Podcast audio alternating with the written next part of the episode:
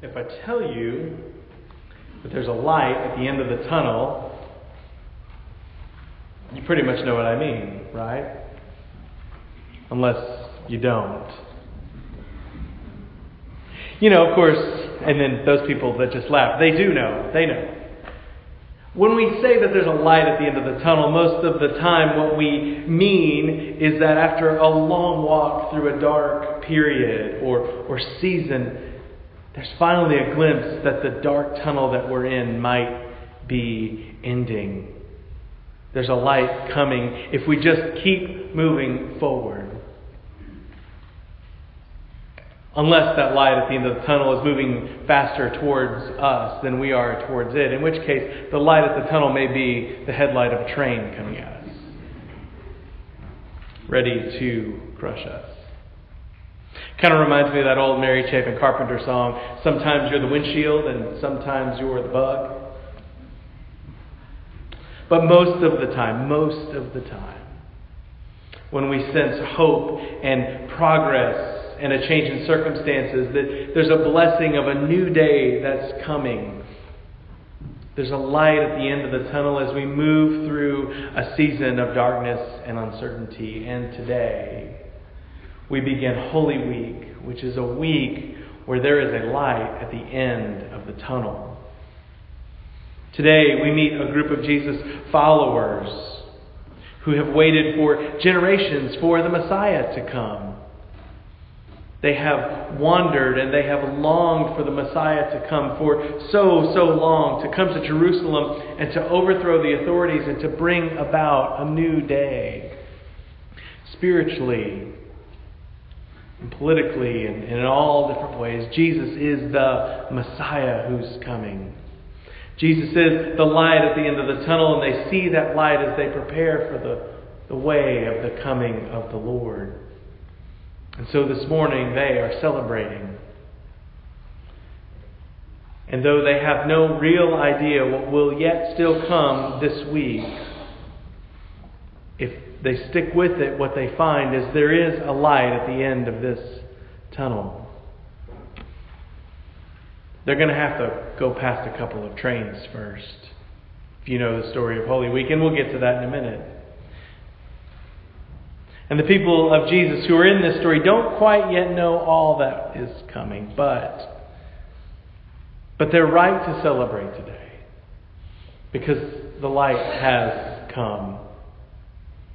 And so let's celebrate with them as we share in a reading from the Gospel of Luke, chapter 19, verses 28 through 40, the story of Palm Sunday. After Jesus had said this, he went on ahead, going up to Jerusalem, where he had come near Bethphage and Bethany at a place called the Mount of Olives. He sent two of the disciples on, saying, Go into the village ahead of you, and as you enter it, there you will find tied a colt that has never been ridden. Untie it and bring it here. If anyone asks you, Why are you untying this? just say, The Lord needs it so those who were sent departed and found it as he had told them. And as they were untying the colt, its owners asked them, Why are you untying the colt? And they said, The Lord needs it. Then they brought it to Jesus, and after throwing their cloaks on the colt, they set Jesus on it. And as he rode along, the people kept spreading their cloaks on the road. As he was now approaching the path down from the Mount of Olives, the whole multitude of disciples began to praise God joyfully with a loud voice for all the deeds of power that they had seen, saying, Blessed is the King who comes in the name of the Lord. Peace in heaven and glory in the highest heaven. Some of the Pharisees in the crowd said to him, Teacher, order your disciples to stop. And he answered, I tell you, if these were silent, the stones would shout out. This is the word of the Lord. Thanks be to God.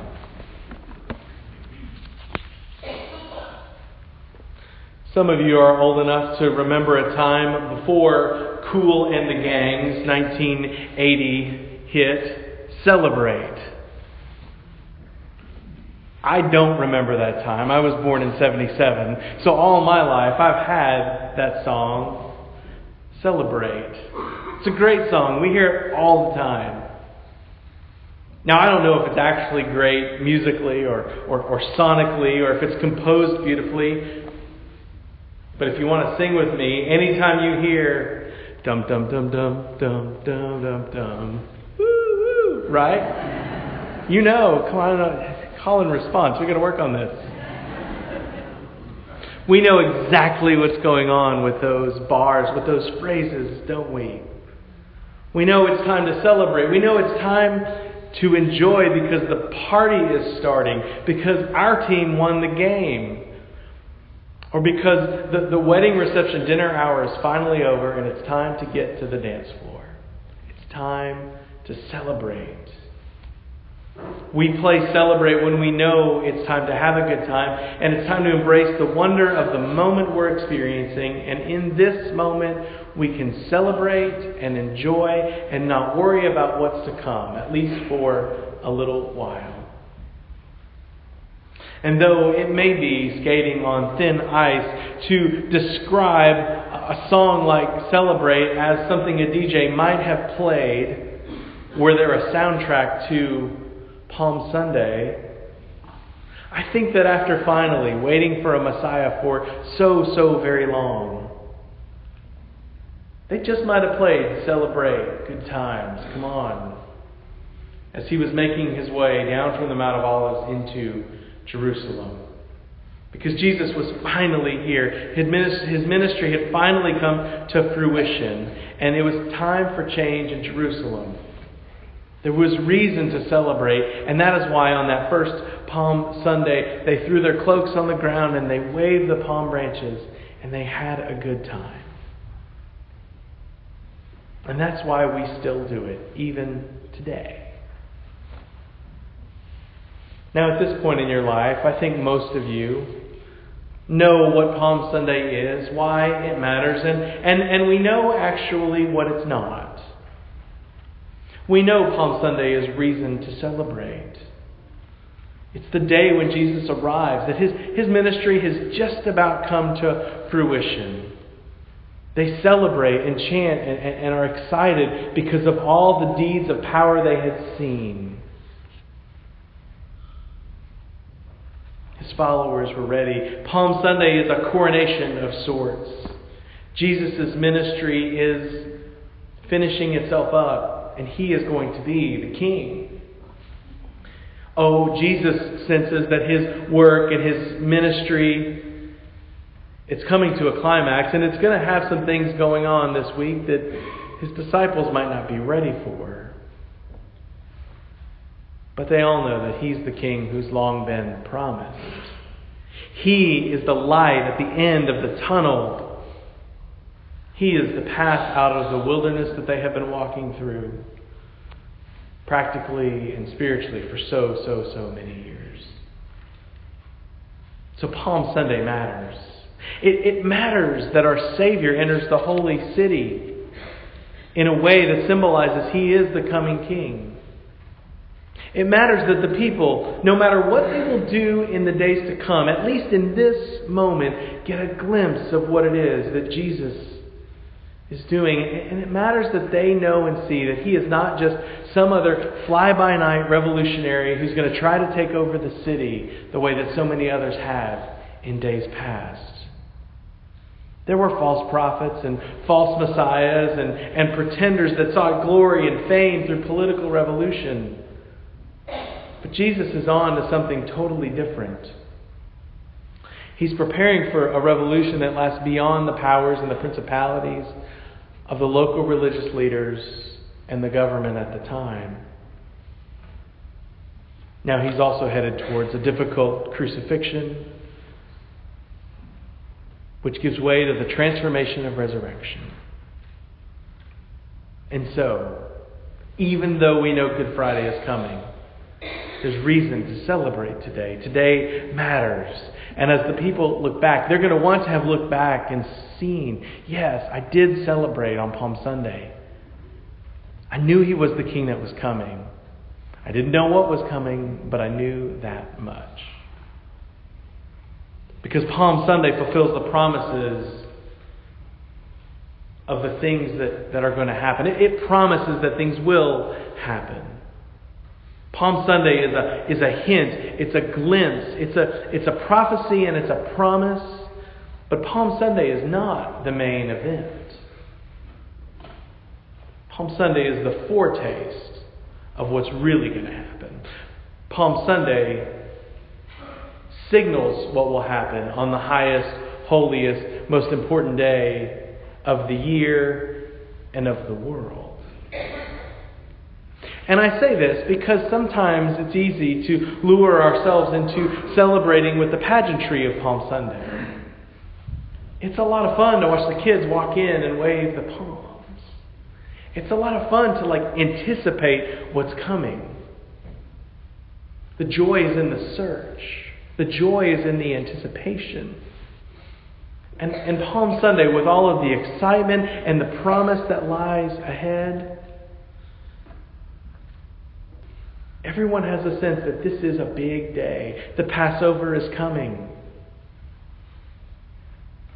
But we must always remember that, that when it comes to real life, it's not the promise that something is coming.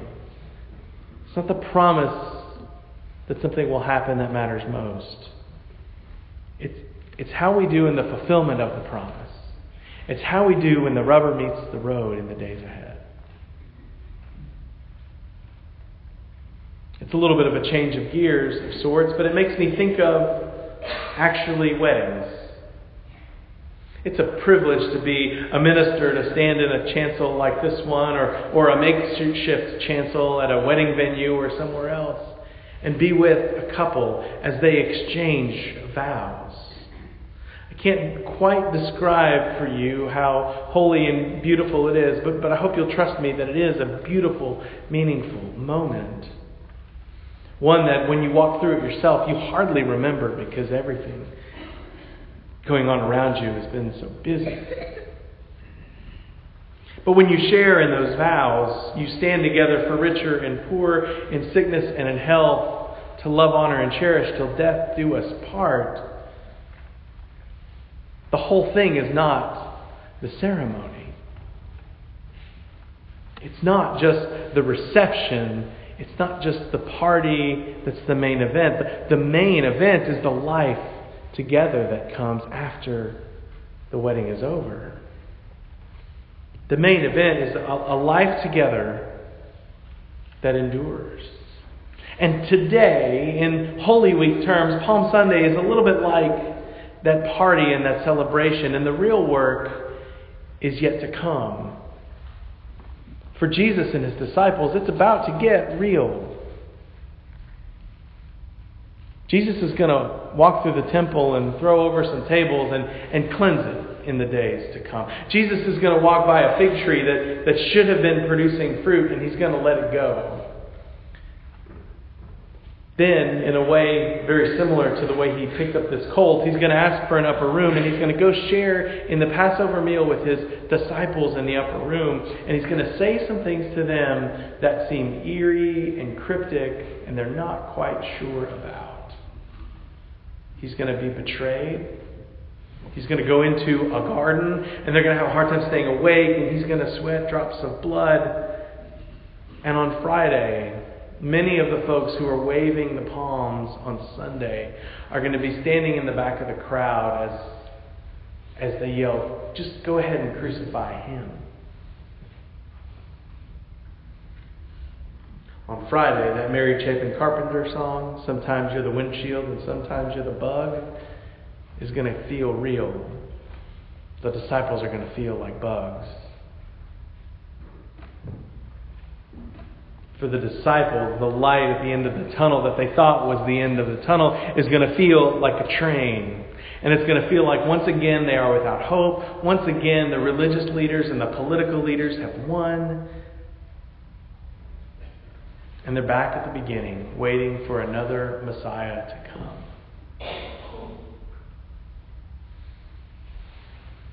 But maybe they won't forget their marriage vows.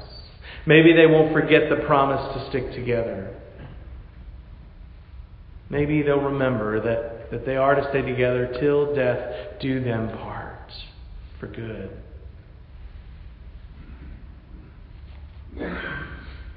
And so, what do we do? What do we see? What do we know? What should we do? We should remember to celebrate.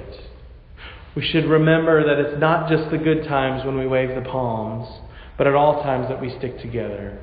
We should remember that God is at work in all of these things. And remember that there are times that when, when only we can see death, there's a God who sees things differently from us. There's a God who's ready to bring some life. If we'll stick to it and if we're looking for it. Sometimes we celebrate only at the easy times. Sometimes we celebrate at the wrong times, and sometimes we only celebrate when it's convenient. And sometimes we mistake a day like Palm Sunday, a day of promise, for being the most important thing when, when it's not. When settling for Palm Sunday is actually settling for something less than what God actually has for us. Because to celebrate Palm Sunday does skip all of the significance of Holy Week. And to take and it takes Easter for granted. But today we must remind ourselves that we celebrate today and tomorrow and the next day. Because just like it's implied in our vows, there will be times when it's poor and we have to still celebrate with one another and with the Lord. There are times when, when the Lord who we're devoted to is going to take us in a direction where we might not be sure that we're going. And not, might not be sure about where we're going yet. We've got to follow and celebrate. And there's going to be times when we end up down paths with Jesus that are not the ones we planned for, but following the difficult places following Him to the difficult places, and figuring out how God is yet still at work in those trying times.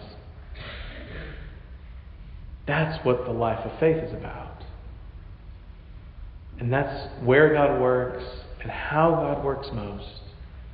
And that's definitely how God works during Holy Week. Because that Passover meal they shared in, in the upper room, it's not worth remembering because it was the easiest one they ever had. It's worth remembering because it's the most important one they ever had.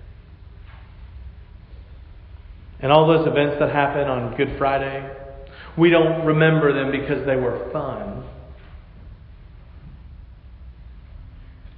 And they weren't necessarily a celebration where we would play Kool and the Gang, but like any good friendship or marriage or relationship or thing worth loving, we remember Good Friday is the day that we show up. Because even God works on Good Friday. And so we celebrate that God can work on Good Friday, on the cross, and not just in the good times. And on Holy Saturday, when all the disciples are up, packed up for the Sabbath, and hidden behind a locked room, tucked away in what had to have been agony, gut wrenching agony, you felt it. Uncertainty, Maybe they're not throwing a party with balloons, but there's community, there's fellowship, and there's love, and there's cause to celebrate because they were together, and, and, and there was, well, we know now, there was, even in the darkest day that we've ever had, still a reason for hope. Because God's story doesn't end on Palm Sunday or on Holy Monday or on Good Friday or on Maundy Thursday or even on Saturday. God's story ends and then just begins on Easter Sunday.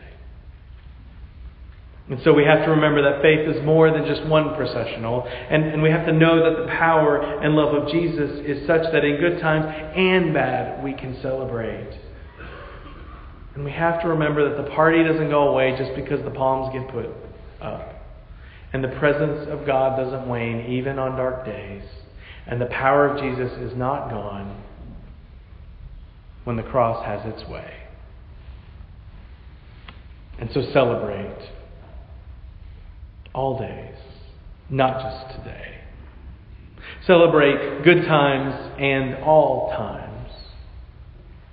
Because good times and bad, the Lord is with us no matter what. This morning we end where we began, with a light at the end of the tunnel. I'm here to affirm to you today that the light at the end of the tunnel that is Holy Week, it is a light and not an oncoming train. Oh, look, in the next few days, there's going to be some trains coming. But there's enough room in the tunnel for us to move aside and let it pass. There's going to be some close calls. There's going to be some instances where it feels like we're flattened. But Jesus is not flattened. God is not hit by that train. And if you're celebrating the coming of the King today, you have reason to celebrate every day that lies ahead. And you're not going to be flattened either. And so today we affirm that as we welcome the King Jesus into Jerusalem, it may not be easy to follow this King. It may not be the easiest way, the way we would have chosen to do it, but this king is the one who's going to rise from the dead. This king is the one who's going to make Easter Sunday morning matter. And this king is the one who's going to bring us the highest holy day for all of us who wave palms. And is going to give us a reason to celebrate at all times and not just the good ones. So we can celebrate today and now and forevermore because of Jesus Christ our Lord. Will you pray with me? Holy and loving God, we give you thanks for this day that we have, and we give you thanks that we can celebrate today and we can celebrate beyond today. Lord, in our lives, we have experienced times when there was great celebration and great promise only to be presented with difficulties and struggles around the corner. And so, Lord, help us to see that when that was what happened in our lives, it's also what happens in yours this week. At the moment when, when, when you were at your highest, we thought, difficulties turned the week into something we couldn't imagine. And then turned it into something beyond what we could imagine. And so, Lord, as this Holy Week is a microcosm for each week in which we live, help us to remember that in good times and bad, there's reason to celebrate. There's reason to love. There's reason to forgive and have grace. And there's reason to gather with one another because you are the light at the end of each of our tunnels. For that we give thanks. For you we give thanks. And for your help, which carries us through the tunnels of life. We give thanks and offer these prayers in your name today. Amen.